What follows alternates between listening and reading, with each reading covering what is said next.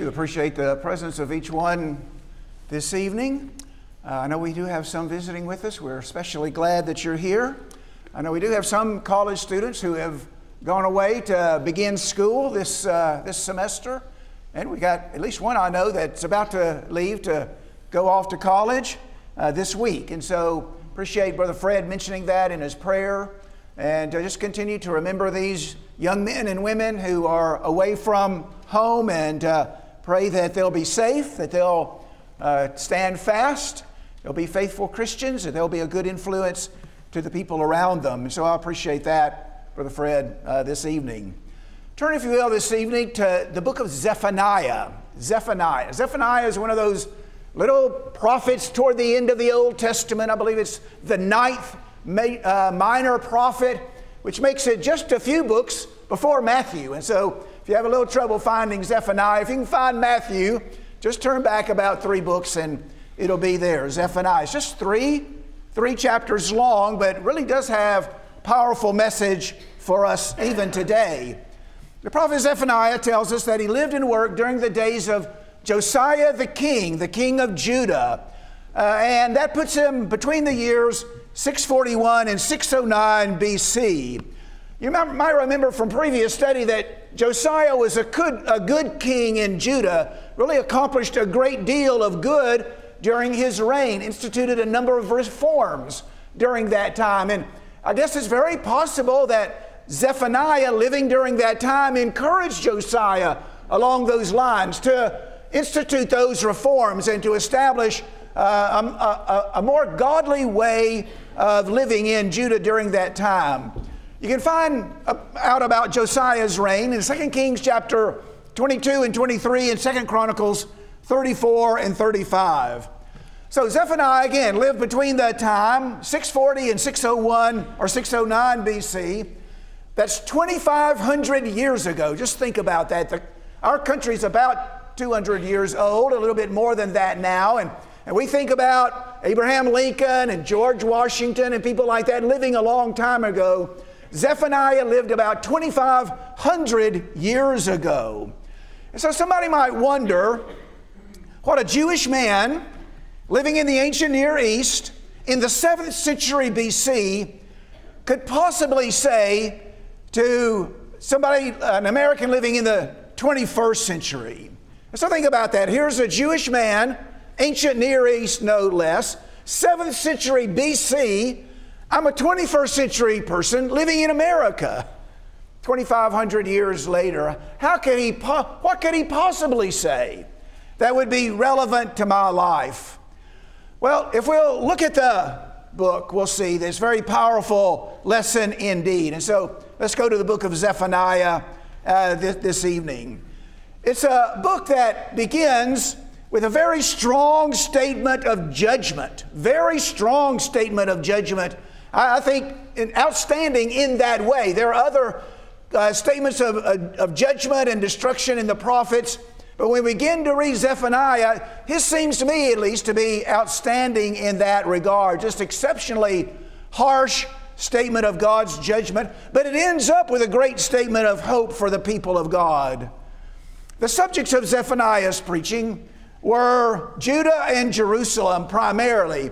Now, he talks about other nations like other prophets do. So, he talks about Assyria, for example, and he talks about uh, the Philistines, for example, and Moab. But his focus is on Judah and Jerusalem. In fact, he mentions Jerusalem, I think, by name four times. He even shows some familiarity with the various sections within the city of Jerusalem. He mentions the fish gate and the second quarter and the hills and the mortar as well. Indeed, really his scope includes all the world, and we'll see that as we go through. And so he's focused on Judah and Jerusalem, but his prophecy also concerns the surrounding nations. In fact, the entire world, all of the earth, really come under the side of Zephaniah.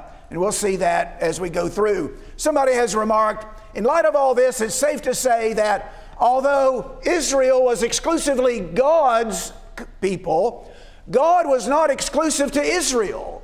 And so He's the God of all the world, He's the God of all nations. Of course, He and Israel have a special relationship, but the preaching that regards the nations around Israel suggests to us that God is as much interested in them as he is in his people. What Zephaniah has to say in a nutshell is this The day of the Lord is coming. The day of the Lord is coming.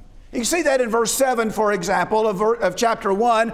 Be silent before the Lord God, for the day of the Lord is near. And see it again in verse 14 of the same chapter. Near is the great day of the Lord, near and coming very quickly. Listen, the day of the Lord, it is the warrior, uh, in it the warrior cries out bitterly.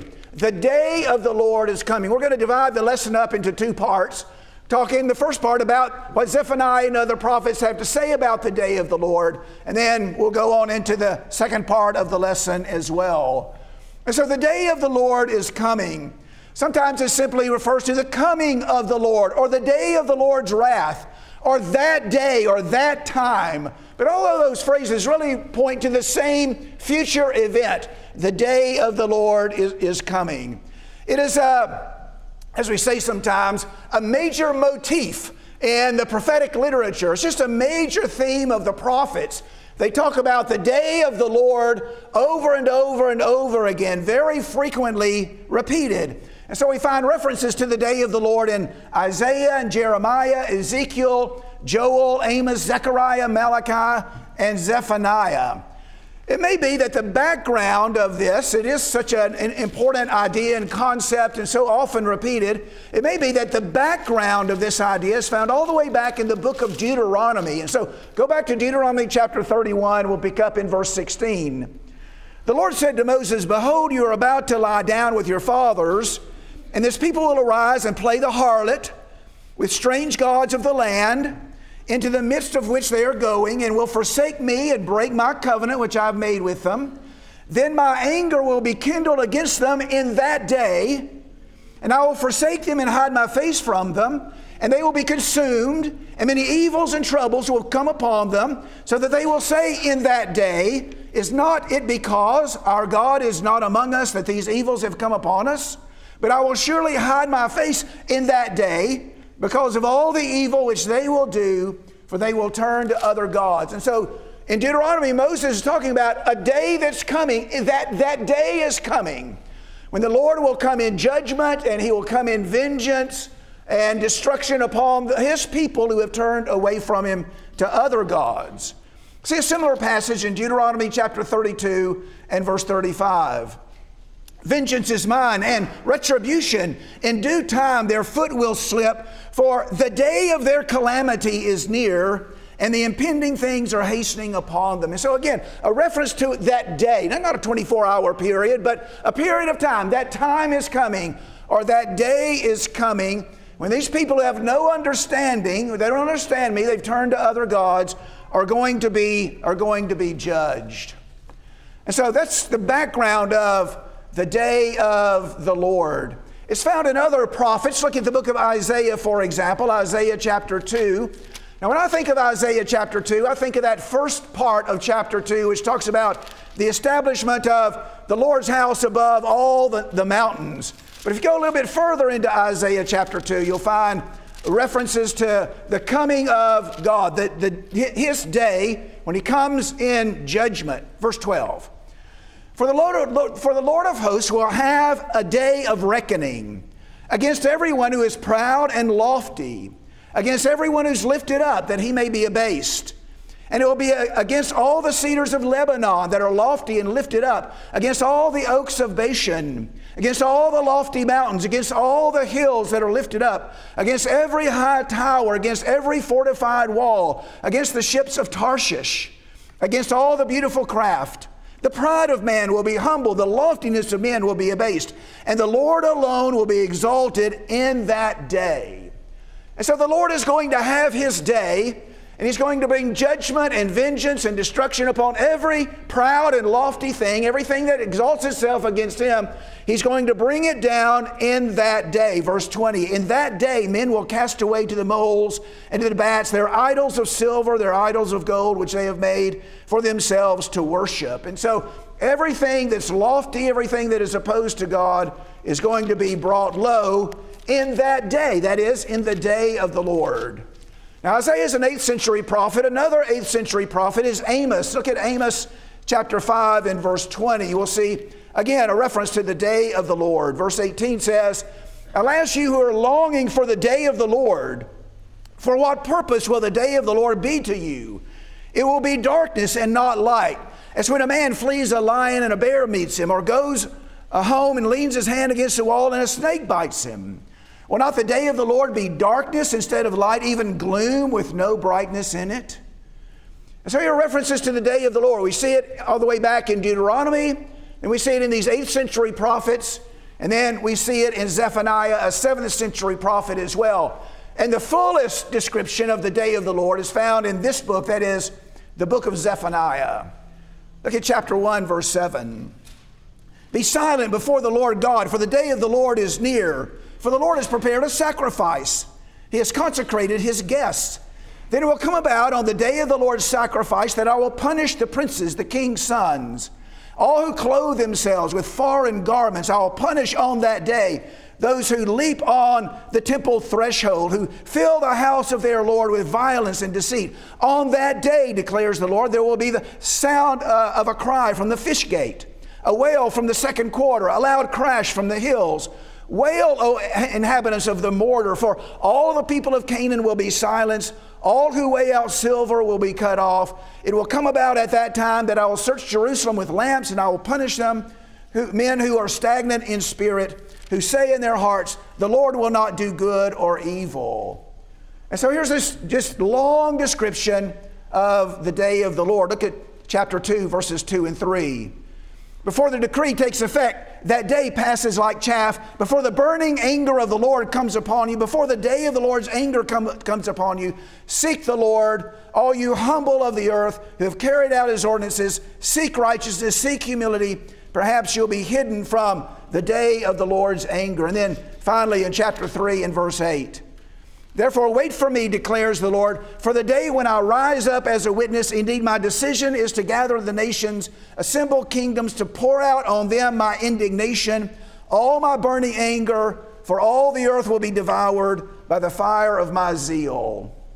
And so, again, major idea in the prophets, from Deuteronomy to Isaiah to Amos, now to Zephaniah, and many other prophets refer to the day of the Lord as well. What's the purpose of the day of the Lord? Well, I'm suggesting there are three purposes for the day of the Lord. As you've picked up from our readings, the Lord will come on that day in judgment against those who rebel against him and those who oppose his people. And so the Lord is going to come in judgment against those who rebel against him, against those who oppose him, those who oppose his people. And so the Lord's coming in judgment against the foreign nations like Egypt and Babylon and Assyria and those neighboring countries that come against God's people. But even from within the people themselves, those who oppose the Lord, those who turn away from Him, forsake Him, they're going to suffer under the day of, of the Lord also. It's going to be a day of vindication and salvation for His faithful people. And so it's sort of a two pronged effect. There's the day of judgment, there's the day of destruction on those who oppose the Lord and rebel against Him. But there is a day of salvation and vindication and deliverance for God's people. And then there's a third purpose as well, and that is the opportunity for those willing to receive the discipline of the Lord to purify themselves. And so here I am, and I'm an Israelite. I'm living in Jerusalem. I hear Zephaniah preaching. And I think, yeah, the, the day of the Lord, that's, that's serious business. I better get ready for it.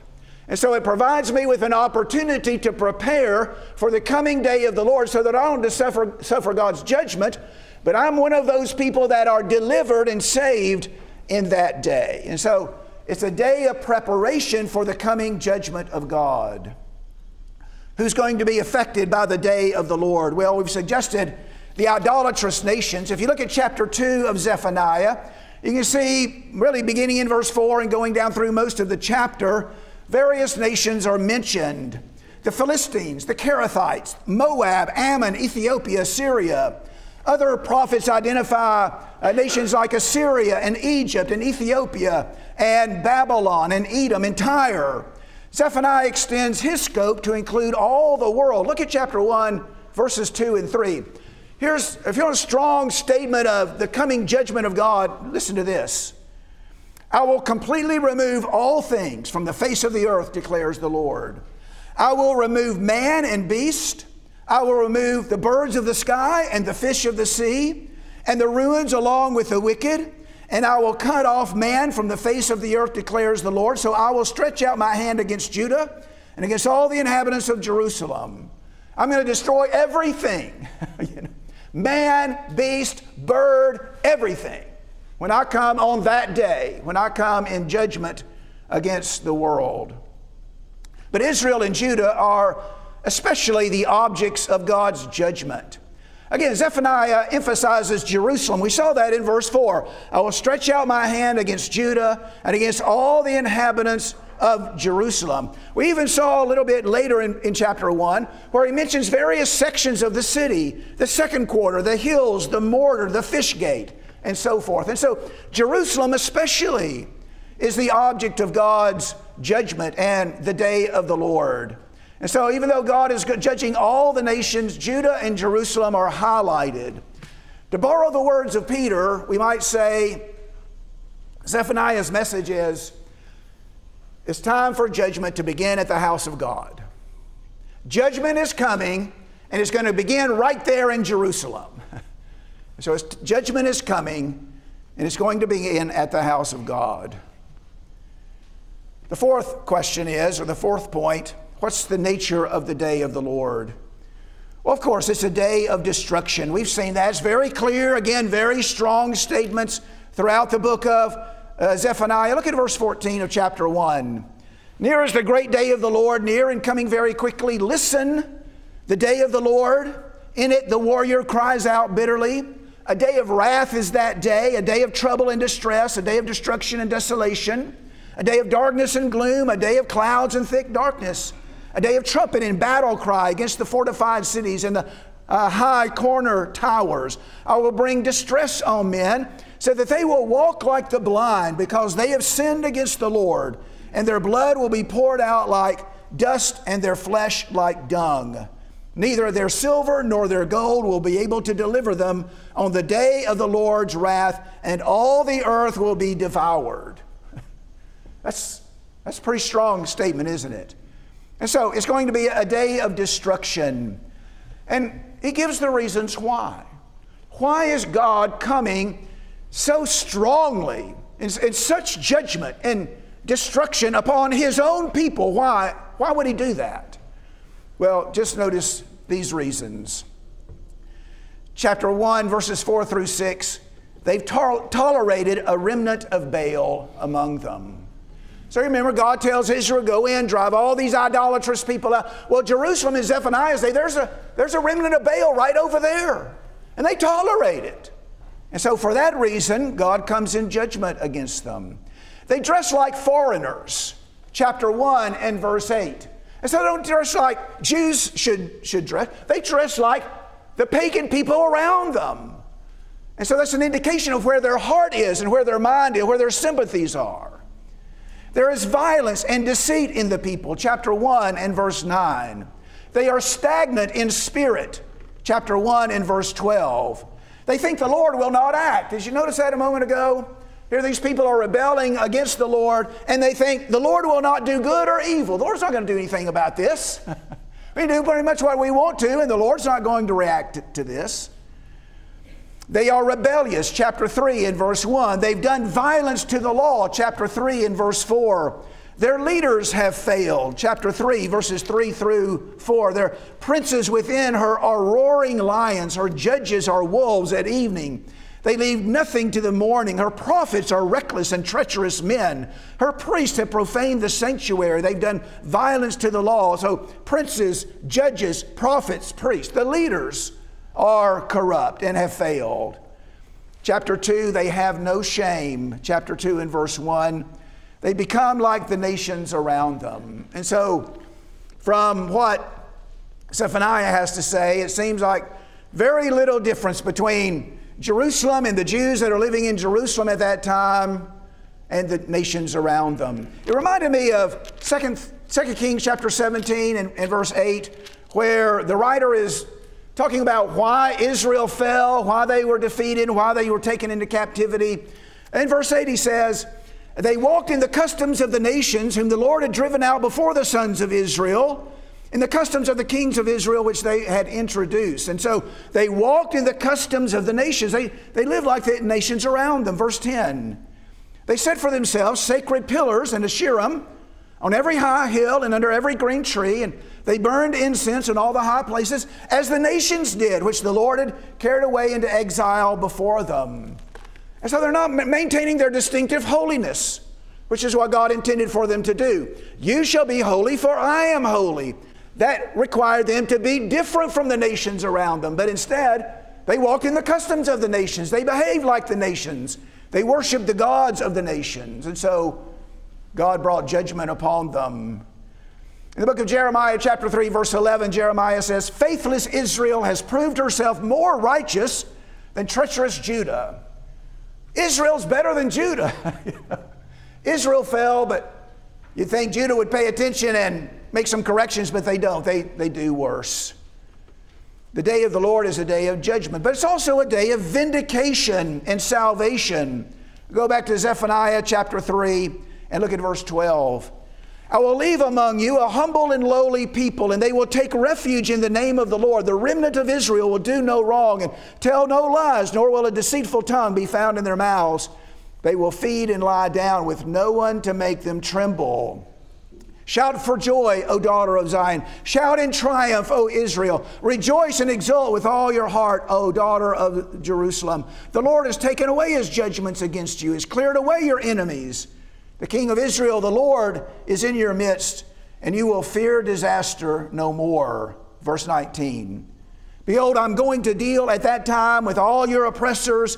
I will save the lame and gather the outcast. I will turn their shame into praise and renown in all the earth. At that time, I will bring you in.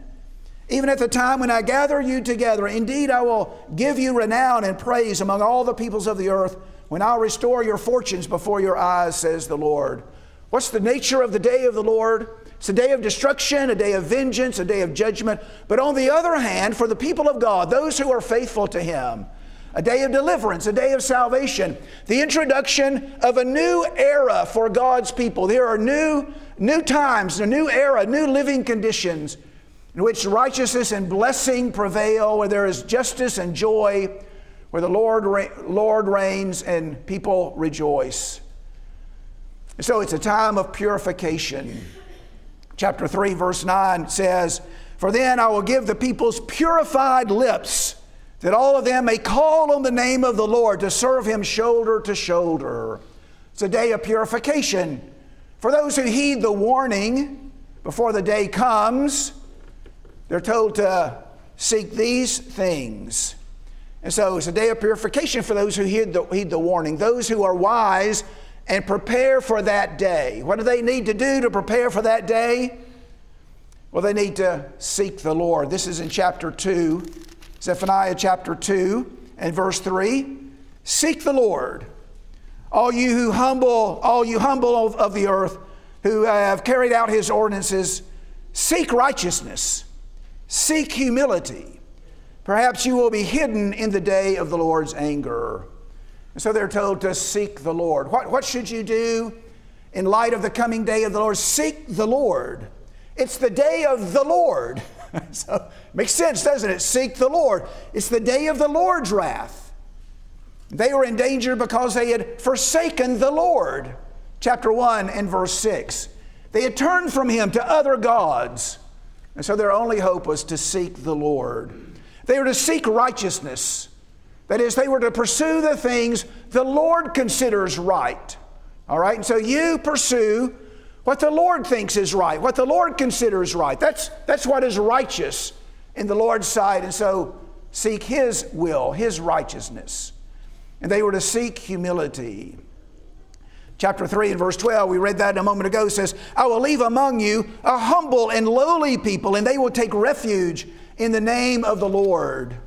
Contrast the proud in verse 11 of chapter 3. In that day you will feel no shame because of all your deeds by which you have rebelled against me, for I will remove them from your midst, you, your proud, exulting ones, and you will never again be haughty on my holy mountain. And so humble yourself, and perhaps the Lord will hide you in that day, the day when He comes against the Lord. Pride, arrogance, haughtiness is continually denounced in the prophets. And humility is highly prized uh, as they recognize their need for God. What happens is the proud forget God. And so we're proud, we're arrogant, we're self sufficient. Why, why do I need God? I've got everything I need right here, you know. The humble, oh, I need God. I, I'm, I'm nothing without God. I can do nothing without God. And so God resists the proud, but He receives the humble. And so the day of the Lord can be a time of purification. Zephaniah calls upon them to take necessary steps to purify themselves before that day comes. Now, the danger uh, with the day of the Lord, the, the danger is if a person thinks he's prepared and he's not. Now, that's the danger uh, for a person in light of the coming day of the Lord. Look, for example, at Amos chapter 5 and verse 18. Alas, you who are longing for the day of the Lord.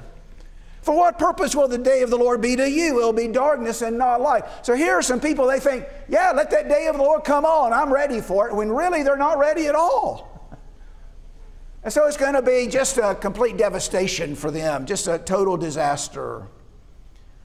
And so, here, here's information from the prophets about the day of the Lord. It's useful information, understanding what the message of Zephaniah is. This is the first part of our lesson, study of the day of the Lord. Now, the second part of the lesson is this the day of the Lord is coming. What's the same message? Zephaniah is preaching to the people of his day the day of the Lord is coming. The wise man will get ready for it. He'll purify himself and he'll get ready for it because it's coming, like it or not, ready or not. Here it comes. And that's the message for us today. The day of the Lord is coming. And if we are wise, we will prepare for it. You know, just as it was a major theme in the Old Testament among the prophets, it's a major theme in the New Testament as well. You may have thought already of several passages in which there are references made to the day of the Lord. 2 Peter chapter 3 is one that comes pretty quickly to mind. Verse 10 The day of the Lord will come like a thief, in which the heavens will pass away with a roar, the elements will be destroyed with intense heat, and the earth and its works will be burned up. Since all these things are to be destroyed in this way, what sort of people ought you to be in holy conduct and godliness, looking for and hastening the coming of the day of God? Because of which the heavens will be destroyed by burning, and the elements will melt with intense heat. The day of the Lord's coming. Just like Zephaniah announced it to the people of his day, Peter is announcing it to us as well. Paul speaks about the day of the Lord. Go back to 1 Thessalonians chapter 5 and verse 1. Now, as to the times and the epochs, brethren, you have no need of anything to be written to you, for you yourselves know full well that the day of the Lord will come just like a thief in the night. While men are saying peace and safety, then sudden destruction will come upon them like labor pains upon a woman with child, and they will not escape. But you, brethren, are not in darkness, that the day would overtake you like a thief. You're sons of light and sons of the day. We're not of the night or the darkness. So then, let's not sleep as others do, but let's be alert and be sober. The day of the day of the Lord is coming. It's coming like a thief. When people are saying peace and safety, then sudden destruction comes upon them. Now, we're not in the dark about these things, we're in the light. And so, let's be prepared. 1 Corinthians chapter 1 and verse 8, Paul says that the Lord will confirm you to the end, blameless, in the day of our Lord Jesus Christ. I think there's a reference to the day of the Lord in the book of 2 Timothy as well. 2 Timothy chapter 4 verse 8. In the future there is laid up for me the crown of righteousness which the Lord, the righteous judge, will award to me on that day. What day is he talking about? The day of the Lord. On that day. And not only to me, but also to all who have loved his appearing. The day of the Lord is coming. Jesus talks about the day of the Lord as well. So Peter talks about the day of the Lord. Paul talks about the day of the Lord. Jesus talks about the day of the Lord. Matthew 7, verse 21. Not everyone who says to me, Lord, Lord, will enter the kingdom of heaven, but he that does the will of my Father who is in heaven. Many will say to me on that day, Lord, Lord, did we not prophesy in your name, and in your name cast out demons, in your name perform many miracles? And I'll declare to them, I never knew you. Depart from me, you that work lawlessness. The day of the Lord is coming. Jesus talks about it. Uh, Paul talks about it. Peter talks about it. Others as well. What's the purpose of the coming day of the Lord? Same thing, same as the purpose of the day of the Lord in Zephaniah's day destruction and judgment upon those who oppose the Lord, but deliverance and salvation for those who are prepared. And so we ought to take measures now before that day of the Lord to be prepared. Who's going to be affected by the coming day of the Lord? All people. All people will. Now, that's a little bit different from Zephaniah's day, isn't it? Zephaniah's day, destruction upon Judah and Jerusalem, that's especially highlighted in Zephaniah. But we've also seen that God's judgment is against uh, the Philistines and the Assyrians and the Ethiopians, for example. And so their coming day of the Lord arrived. But, but the one that Peter talks about and the day of the Lord of the New Testament that Paul talks about and Jesus talks about, all people, all of us, are going to be affected by it. And what's the nature of this coming day of the Lord? Destruction for those who are unprepared, salvation for those who are prepared. So, what should we do in light of the coming day of the Lord? The day of the Lord is coming. so, what should we do to prepare for that day? Well, we need to seek the Lord. Just draw from Zephaniah's message what we need to do. We need to, to seek the Lord. Do you remember Isaiah chapter 53? Or rather, Isaiah. Uh, not 53, 55 and verse 6. Seek the Lord while he may be found, call upon him while he is near. Let the wicked forsake his way, and the unrighteous man his thoughts. Let him return to the Lord, and he will have compassion on him, and to our God, for he will abundantly pardon. Seek the Lord while he may be found. While you have opportunity, seek the Lord, and you will be hidden in the day of the Lord the Lord will have compassion on you. Isaiah 45 and verse 22, God says, Turn to me and be saved. Amos chapter 5 and verse 6, Seek the Lord that you may live. And I like what's said back in 1 Chronicles chapter 16 and verse 8. What did I say? I meant 1 Chronicles. I'm not sure what I said. But 1 Chronicles 16, verse 8. Oh, give thanks to the Lord, call upon his name Make known his deeds among the peoples. Sing to him, sing praises to him. Speak of all his wonders. Glory in his holy name. Let the heart of those who seek the Lord be glad. Seek the Lord in his strength. Seek his face continually. Remember his wonderful deeds which he has done, his marvels and the judgments from his mouth.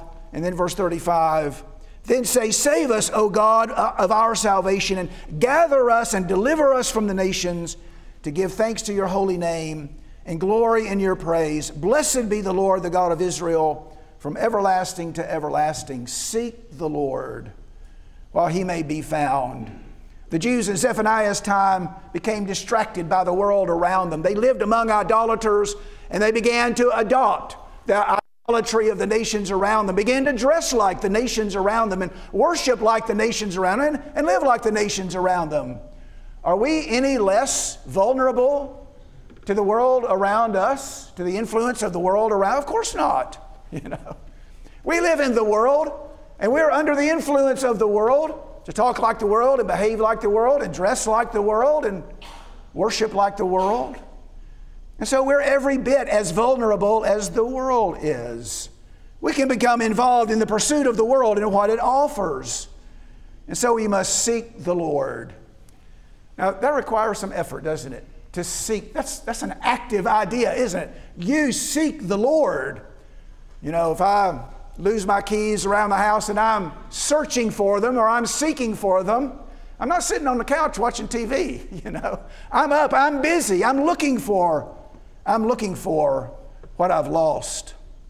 And so seeking the Lord requires efforts. Can you think of anybody in the New Testament? We'll limit it to the New Testament. Can you think of anybody in the New Testament that would fit this? Well, give me some examples of people who sought the Lord. Here's some that I thought of Zacchaeus. Luke chapter 19, Zacchaeus was seeking the Lord. The Ethiopian eunuch in Acts chapter 8, he's seeking the Lord. He's riding along in the chariot. He's reading from the prophet Isaiah. He's not looking at the scenery around him. He's, he's seeking the Lord. He's putting in the effort. The Bereans, more noble than those at Thessalonica, they're searching the scriptures daily. They're seeking the Lord. In Acts chapter 13, when Paul goes to the city of Antioch in Pisidia and he goes to the synagogue and he's rejected by the Jews, he says, We're, we're going to the Gentiles. And when the Gentiles heard this, they began rejoicing and glorifying the word of the Lord, and as many as had been appointed to eternal life believed. They're seeking the Lord. These are Gentiles at the synagogue. Why are they? They're seeking the Lord. And when Paul says, You you Jews reject it. We're going over here to the Gentiles. They're, they're, they're thrilled. They're seeking the Lord. And so we need to prepare for the day of the Lord by seeking Him. We need to seek righteousness. How do we define what righteousness was? It's doing the things that God considers to be right. And so we need to learn and do the things that God considers to be right. Jesus says it this way Seek first His kingdom and His righteousness. Right, that's seeking righteousness. Seek first His kingdom and His righteousness. Where do we find what the Lord considers to be right? Well, we find it in His Word, don't we? Several statements in the 119th Psalm to that effect. Psalm 119, verse 123. My eyes fail with longing for your salvation and for your righteous word. Verse 138 You have commanded your statutes in righteousness and exceeding faithfulness. Verse 160 The sum of your word is truth, and every one of your righteous ordinances is everlasting. Verse 172 Let my tongue sing of your word, for all your commandments are righteousness. What does the Lord consider right? What does the Lord consider righteous when it comes to telling the truth or lying? What, what does He consider right? What's telling the truth, isn't it? And so, if we're seeking righteousness, if we're seeking to do what God would have us to do, when we're tempted to lie, no, we tell the truth. What would the Lord consider right or righteousness in the matter of forgiveness or being angry or appropriate speech or self control or purity or marital fidelity, carousing, showing compassion, kindness, patience. So we're to pursue or seek righteousness in all these areas, in all these ways. Seek right. That's how we prepare for the coming day of the Lord. That's coming. The wise will prepare for it. And then to seek humility as well is the third thing that Zephaniah highlights. As we studied this morning, Brother Allen did a great job this morning highlighting this idea. Consistently through the Bible, God opposes the proud and resists the, uh, he, he opposes the proud and receives the humble. James 4 and verse 6 and 1 Peter 5 and verse 5. Why is that? Well, the proud resist and reject the authority of God. The humble willingly surrender themselves to God's authority which, by the way, I thought is not a bad definition for humility, is it? Those who surrender themselves to God's authority. That's a pretty good definition for humility in this, in this context. Jesus shows us the way. Talked about that this morning. I won't repeat all that, but Matthew chapter 11, Jesus says, Take my yoke upon you, learn of me. I'm meek and lowly in heart, and you'll find rest to your souls. And so prepare for the coming day of the Lord by humbling yourself, acknowledging your own weakness, and following God's lead. If we do these things, well, then we'll be hidden in the day of the Lord. Look at chapter 3 of Zephaniah and verse 17, especially. Those who are prepared for the day of the Lord, this is what God says to them The Lord God is in your midst, a victorious warrior or a warrior who saves. He will exult over you with joy. He will be quiet in his love, or ESV says, He will quiet you by his love. He will rejoice over you with shout of joy. I thought, that's a pretty good verse to remember, not only for this lesson, but just carry with you through life. The Lord God is in your midst. He's a victorious warrior. He will exult over you with joy. He will quiet you by His love. You're all upset, you're anxious, you're stressed out. Remember that. He will quiet you by His love, and He will rejoice over you with shouts of joy. And that's the situation reserved for those who have prepared. Nothing to fear from the coming day of the Lord. There have been many days of the Lord through history. The day of the Lord came against Babylon, against Egypt, against Edom, came against Israel in 722 when the Assyrians took them into captivity, came against Judah in 586 when the Nebuchadnezzar and the Babylonians swept in. The day of the Lord came upon Jerusalem in AD 70, the hands of the Romans. But it came against Rome as well when God poured out its judgment for the persecution of his people. But there is a great day coming there's a great day of the Lord coming upon all the earth. And in light of that, in light of the coming day of the Lord, Amos says, Amos 4 and verse 12, prepare to meet your God. Pretty sobering thought, isn't it? Prepare to meet your God. He's coming. Get ready to meet your God. As Peter said, it's time for judgment to begin with the house of God. Are you prepared? Are you ready for the coming day of the Lord? So let's pray together. Our Father in heaven, we're thankful for this opportunity today to come together and to worship. We pray that what we've done has been pleasing to you. We pray that each of us has offered our worship to you in spirit and in truth and in a manner that would be pleasing to you. Father, we are reminded from our study tonight of the coming day of the Lord. We know for certain it's coming. Jesus said it was coming. Paul and Peter also said it's coming. We, we know that that day is coming. We know, Father, that it's going to be a day of vengeance and judgment and destruction on those who are unprepared. But, Father, it's going to be a day of deliverance and salvation, a day of protection and refuge and vindication for those who turn to you and are faithful to you. And so, Father, help us to prepare ourselves for the coming day. Help us to seek you, to seek your will. Help us to seek what you believe or what you have established to be right. And help us, Father, to humble ourselves, to submit to your authority in our lives, and to be the kind of people that you would have us to be. Our Father, one day we know we will stand before you in judgment, and we will be held accountable for the things that we've done. We're thankful, Father, that Jesus has come into the world that He died on the cross to atone for our sins. And if our sins have been washed away, and if our sins have been forgiven through Him, then those things will not help, be held against us in that day. And we'll have nothing to fear from the coming day of the Lord. We pray, Father, that each one of us will take the t- necessary steps to be ready for that day. We pray in the name of Christ. Amen. If you're subject to the